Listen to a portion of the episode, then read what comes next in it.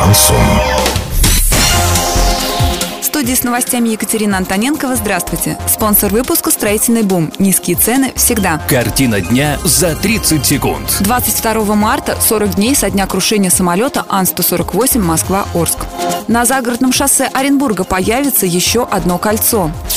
Подробнее обо всем. Подробнее обо всем. 22 марта 40 дней со дня крушения самолета Ан-148, который выполнял рейс Москва-Орск. Авиакатастрофа произошла в небе над Подмосковьем 11 февраля, через 6 минут после взлета. На борту находился 71 человек, никто не выжил. В этот день в храмах Орска проходят поминальные службы и обеды.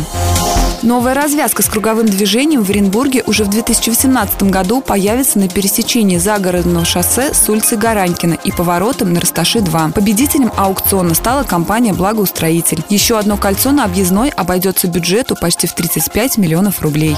Доллар 57.50, евро 70.57. Сообщайте нам важные новости по телефону Ворске 30 30 56. Подробности фото и видео отчеты доступны на сайте урал56.ру. Напомню, спонсор выпуска «Строительный бум». Екатерина Антоненкова, радио «Шансон Ворске».